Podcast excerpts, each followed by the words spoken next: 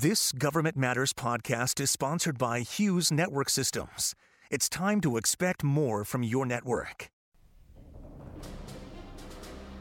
Today on Government Matters.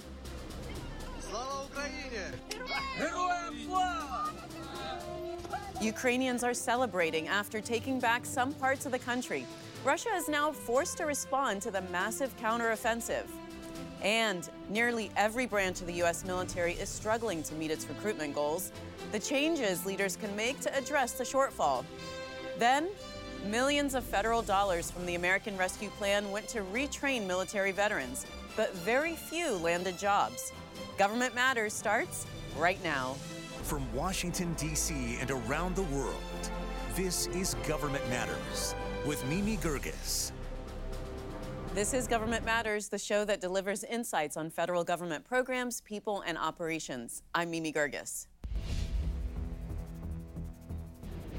Ukraine's President Volodymyr Zelensky says his troops have recaptured more than 2,000 square miles of territory from Russian control, possibly indicating a turning point in the months long war. Mark Montgomery is a senior fellow at the Foundation for Defense of Democracies. Mark, welcome to the program. Thank you for having me. So, how significant is this Ukrainian counteroffensive? And, and is it a turning point in what some had called a standstill? So, it is significant it, it certainly uh, doesn't mean it's the the end of the conflict, and I wouldn't assume that there isn't going to be significant Russian response uh, over the over the next few weeks and months. But you know what what they've achieved uh, is a is a real um, is a is a uh, is a um, po- positive sign about the effectiveness uh, and the uh, comprehensive planning that the Ukrainian military can do when given time and resources such as they've gotten from the United States and NATO. Well, the quick success clearly came as a surprise to Russian troops who retreated very quickly. Um, they seem to not have very good intel, and, and they continually underestimate Ukraine's capabilities. They do. Um, they underestimated them in on February 24th, and uh, they continue to do so. Um, I think the real surprise here is the lack of response from President Putin. And what I mean by that is he he's had the same minister of defense and the same chairman of the gen, uh, chief of the general staff uh, for the, you know more than a decade. These two individuals were responsible for the poor condition of the Russian army in February, their inability to conduct large-scale maneuver warfare, and they were are responsible for their inability to prevent this offensive now. Yet Putin has not fired either either of those senior officials. So, what do you think Putin is likely to do? I mean, I know it's hard to get into his head. You know, obviously he has some pretty significant, um, you know, catastrophic weapons he could use, nuclear weapons, chemical weapons. But I think it's more likely he's going to use targeted cruise missile attacks on civilian infrastructure. And I know it appears he's been doing that already, but really what's happened in the past is they fired 3,500 or so cruise and ballistic missiles 70% of which have hit their targets. The other 30% have created civilian, you know, collateral damage. I think now it's the 70% of them are going to be, you know, that 70% is going to be hitting critical infrastructure, hospitals, um, electrical power grids, water distribution systems. His goal here is effectively uh, terrorism, right? You know, trying to uh, cow the the uh, Ukrainians in, in, into ceasing their offensive that which would tell me I think he's going to do that, and yet I think it'll have no impact. The Ukrainians have sh- shown such resilience as a as a country, and their president as a leader that I don't think this, this will have an impact. But I do think it's the most likely Russian next step. Uh, American defense officials say that the U.S. will continue to support Ukraine. What role should the U.S. be playing right now? Well, first of all, the Biden administration has done a terrific job the the packages of arms have been, uh, you know, per, have been the right arms delivered at the right pace. The U.S. European Command's uh, coordination of logistics has been fantastic. But really, the weapons that have mattered have been the artillery weapons, both the the uh, the um, uh, uh, one, M177 uh, artillery with the 155 millimeter rounds, but also the HIMARS uh, systems with their uh, or guided missile launcher rocket system. Those two uh, elements together, both a, a short range and a medium range artillery, have been uh, consequential in allowing them to first blunt the Russian offensive and now uh, lead a counteroffensive. Well, the uh, territory that was taken back was in the northeast. Uh, what what is Ukraine likely to face in the southern part of the country? Look, this is the, that's a great point. Um, the it's the southern campaign that I think is most important. They really do eventually need to take uh, take back Kherson, to take back uh, what was lost uh, coming right, you know, just uh, west of of Crimea. Um, they need to get themselves a better buffer uh, to Odessa. Right now, the only buffer is the town of Nikolaev, where they did a fantastic job blunting the Russians three months ago. But it really is a flat piece of plain that you can drive through very rapidly. So they need more depth there. So they need to push the Russians all the way back to Crimea. I know it's it has to be a Ukrainian objective to eventually take back Crimea, but realistically, for this fall, it's push the Russians back into Crimea proper, so that they have some depth to their defense of the of the uh, of their of their south in Odessa. And Mark, do you think that these territorial gains will be permanent? Like, will will Ukrainian troops be able to hold on to control of those areas? Well, I'm sure Russia thought their territorial gains, you know, in uh, February and March were permanent, but um, obviously they weren't. And so, you know, my my gut my gut belief is that this is still a uh, a, fairly um, um, you know flexible battlefield, and the the Ukrainians may want to step back to more defensible positions in any case for the winter. So I don't think the lines we're at right now are the final lines, and and I think it may be by Ukrainian choice or by Russian action. Is there any indication that the Russian military has learned from its earlier mistakes in ex- executing the war, the problems they had with logistics, uh, the problems they had with intelligence? I, I, am surprised about what happened in, in the uh, in the north uh, and east and the Donbass regions, only because they had such shorter lines of communication than they had in February, March, April. That was what a lot of us thought. Well, it turns out that they couldn't conduct maneuver warfare at distance at three, four hundred kilometers. But here they were with very short lines of communication, very tight command and control networks, and yet they've still been pushed around uh, fairly easily. So I think the short answer is no, they haven't learned anything. All right, Mark, we appreciate you coming on the program and discussing this with us. Thanks so much. Thank you very much. Later on Government Matters, a pandemic program is facing some criticism from veterans involved. But first, military branches are having a hard time finding young people who want to join the service. We'll talk about what's working and where improvements can be made to attract recruits. Stay with us.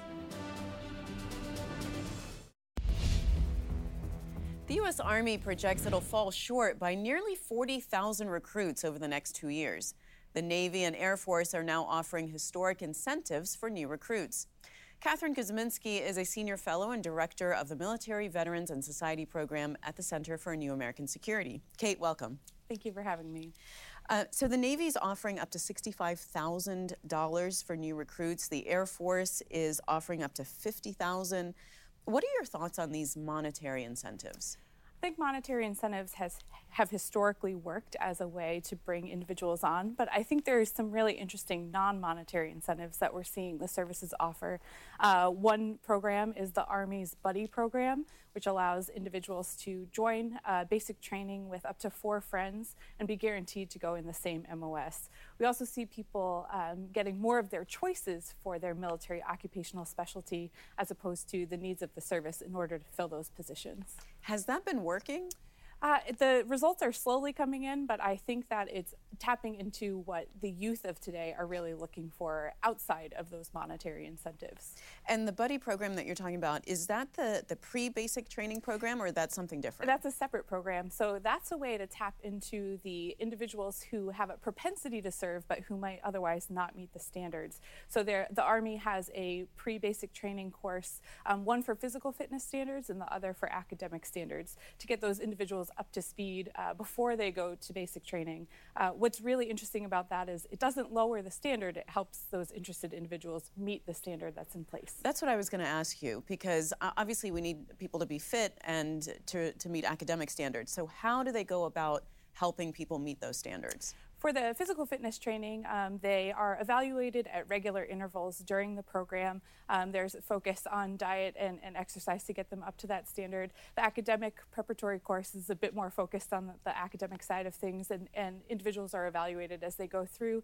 And once they meet the standard, they can then go off to basic training. And academically, it's it's just a high school diploma. That's correct, or GED, uh, high school diploma or uh, equivalent, and then the the ASVAB score. So the course helps them uh, raise their score uh, to be eligible for service. So, do you think other branches should be following the Army's lead? Do you think this is a good program? Certainly. So, the services are all looking for individuals who have an interest in serving and who can meet the standard.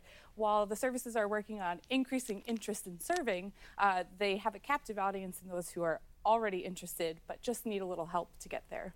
Well, regarding eligibility requirements, only about a quarter of Americans actually meet the standards to, to join a military service. Do you think those standards should be reduced or changed in any way? So those standards exist for a reason. Uh, we want a military that that reflects um, the the highest that, that our country has to offer. But there are some standards that perhaps could be relooked at. So um, one of the areas the services all offer waivers for different medical conditions. Um, so those uh, conditions where the services are already handing out waivers at a high level might be revisited as something that doesn't necessarily need to go through that scrutiny. Like what? What kind of um, waivers? So, uh, ADHD is one uh, that waivers are frequently offered for. Um, conditions like eczema can sometimes be disqualifying, but don't necessarily cut back on an individual's ability to serve. So retention is also a big part about the numbers and, and keeping the, the readiness of, of the force. What are the services doing on that front? So uh, there's the, each of the services is managing their workforce a bit differently, but we've seen a transition from uh, the industrial era model of managing a service member's career to more of a talent management model. So, taking into consideration more of the preferences that individuals have based on location, um, based on roles and positions that they'd like to fill, and matching that with their experiences and knowledge. You know, it's said that data is the new am- ammunition, and it's a very digital force, right? Because right. warfare is changing. What do the services need to do to attract those types of recruits?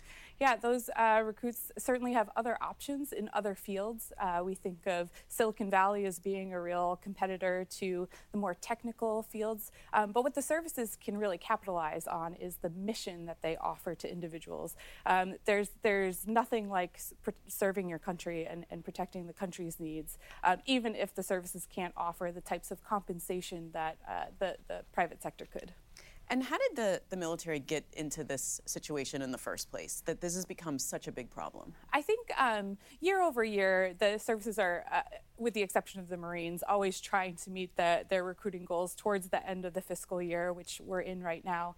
Um, I think two years of COVID or two and a half years of COVID and recruiters not being in high schools and on college campuses has really hindered the ability to tap into the target demographic that we typically go after. Um, and also, we have to remember that um, nearly a million and a half uh, high school seniors also uh, forewent college opportunities as they're trying to figure out life uh, after doing school remotely for the last couple of years. So I think that we'll see some uh, systematic changes over the next couple of years now that we have high schoolers back in school. And just briefly, what's the, what does it look like for a new recruit? What's the commitment level? How long do they need to stay in? And what are the benefits? So contracts vary um, depending on, on what's offered. Typically about three to four years for enlistees, about four to five years for those going into the officer corps. Um, but uh, certainly the access to educational benefits, uh, to healthcare, which you know a lot of uh, young folks aren't necessarily thinking about when they're joining, but matters more and more over time, becomes a real retention incentive. Um, also, the the new retirement system that the old system required you to stay in 20 years to access, um, and now looks more like a 401k that you get at a private employer. All right, Kate. Well, appreciate you coming and talking to yeah, us about this. Thank, thank you. you. Coming up on Government Matters, a pandemic program created to help unemployed veterans ended up plagued with problems. We'll be right back.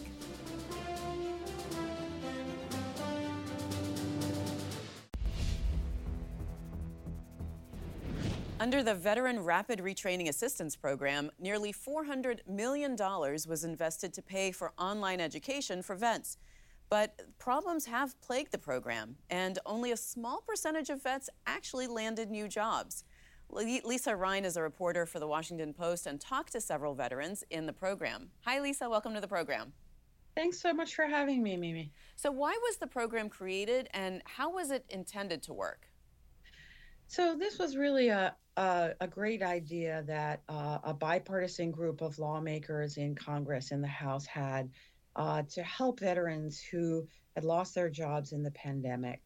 And it was you know, vital because so many people were so worried about veterans and everyone else. And there were two big, big tranches of money uh, that uh, that went to both the federal government and just you know average Americans. One was the CARES Act in early 2020 under President Trump.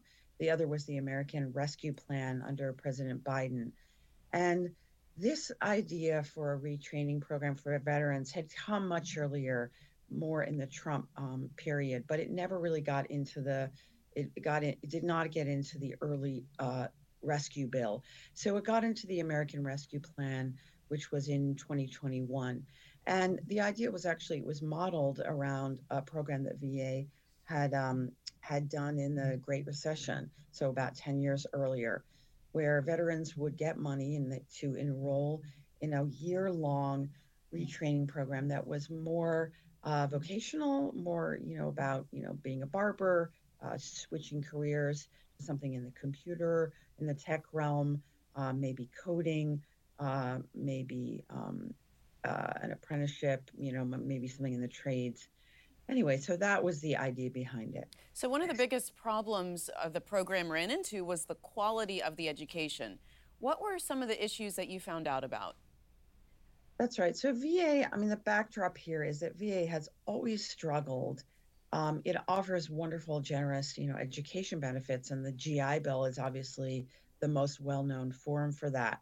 But it's really always struggled with these non-for-profit, I'm sorry, for-profit schools who really take advantage of the fact that there's a lot of federal money in the veteran space, and so a lot of the GI Bill schools um, had had a lot of issues with deceptive practices, you know, telling veterans they were going to get, um, you know, a certain kind of education and and jobs afterwards, and not give providing it. And in this case, um, there there was an investigation that really kind of prompted us to do the story that Senator Durbin of Illinois um, had had triggered um, of a school based in Chicago called Future Tech Career Institute, and this was a a tech school where they promised veterans, okay, you know, we're gonna we're gonna get you jobs. And what they did was they enrolled, they just kind of inhaled more than 300 veterans in the course of about about 10 days, and this made VA suspicious.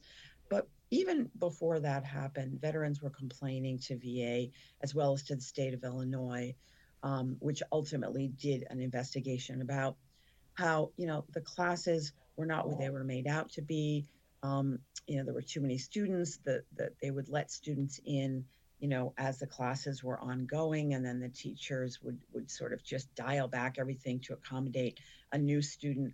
There weren't enough um, materials. And, and, and Lisa, I wonder, you know, did you talk to the schools involved? What what was their response? Yeah, we did, we did, and and just to say, Future Tech was not the only school, you know, that this that these practices happened at. There were. Um, I think there were, we found something on the order of 90 altogether whose approvals from states were pulled, although not all were for deceptive practices. Um, others were for administrative failures, which clearly are in a different category. But Future Tech responded to us um, at length and basically called these one offs, just called them anomalies, you know, and minimized the effect on veterans and said, you know, this really wasn't really a big deal. You know, this was just a fluke. Some of them, some of the issues they actually blamed on VA, but I think um, the students, you know, from what they told us, uh, they really didn't get, you know, really a great, a great retraining, uh, and it was very hard for them to switch to other programs by this point. And, and Lisa, Congress created the program to serve more than 17,000 veterans, but a lot fewer than that actually signed up. Why? Why mm. was that? Right. So so the program still has a couple more months. It's supposed to end in December, December 15th. So things could change. But basically, um, you know, we found that um, way less than half of that number um, have enrolled in the program. And I think it owes to a couple of things we in our reporting we discovered you know one is that va did not really advertise this very well and it's hard admittedly you know there are a lot of veterans they're far flung in the country and but it's it was really mostly just out there on va's website and that's pretty hard if you're a veteran you know to, to go through the website which is complicated you know and all these federal websites just kind of get wrapped up in the bureaucracies. That's one thing. And I think, you know, a number of lawmakers were pretty upset about that. But I think the other real issue here, which is probably more of the salient problem, you know, is just that the unemployment rate for veterans, when this um, the law was passed that included this program and you know mandated it to start up, so the unemployment rate by then in, you know, mid 2021 was quite low. And veteran unemployment rate is always lower than that of non-veterans. So I think right now it's something on the order of 2.5%. And, you know, whereas um, non-veteran rate is in the three, somewhere around 3.5%. And, and Lisa, is there any money left over from the program? And, and if so, what happens to it now? Sure. So as of August, which is our story ran in August. So we checked in with VA right before the story ran, and they acknowledged that only about half the money has been spent. And so, you know, I think it's possible, but unlikely that in the coming three months, you know, uh, a lot of this, you know, all of this money will be spent. And what's going to have to happen is it'll have to go back to the Treasury at that point, which is really not ideal. VA can't use it for other other purposes. All right, Lisa, thanks so much for being on the program. Thanks for having me. If you miss an episode of Government Matters, it's on our website at govmatters.tv. And tell us what you thought about today's program. Send us your comments on LinkedIn. You can follow us at Government Matters Media.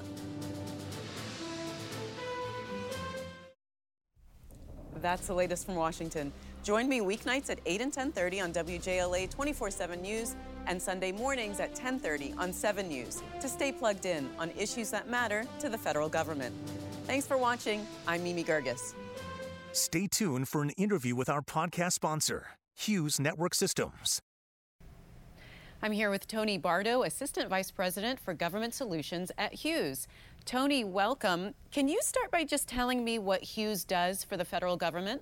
What we do is provide connections. We connect the dots, meaning we use a number of various technologies to connect federal agencies, their locations, their people in ways that are not traditional, uh, meaning that the connections that formed the government networks as we know them today and has as we've known them for a lot of years have been through dedicated facilities, dedicated network facilities.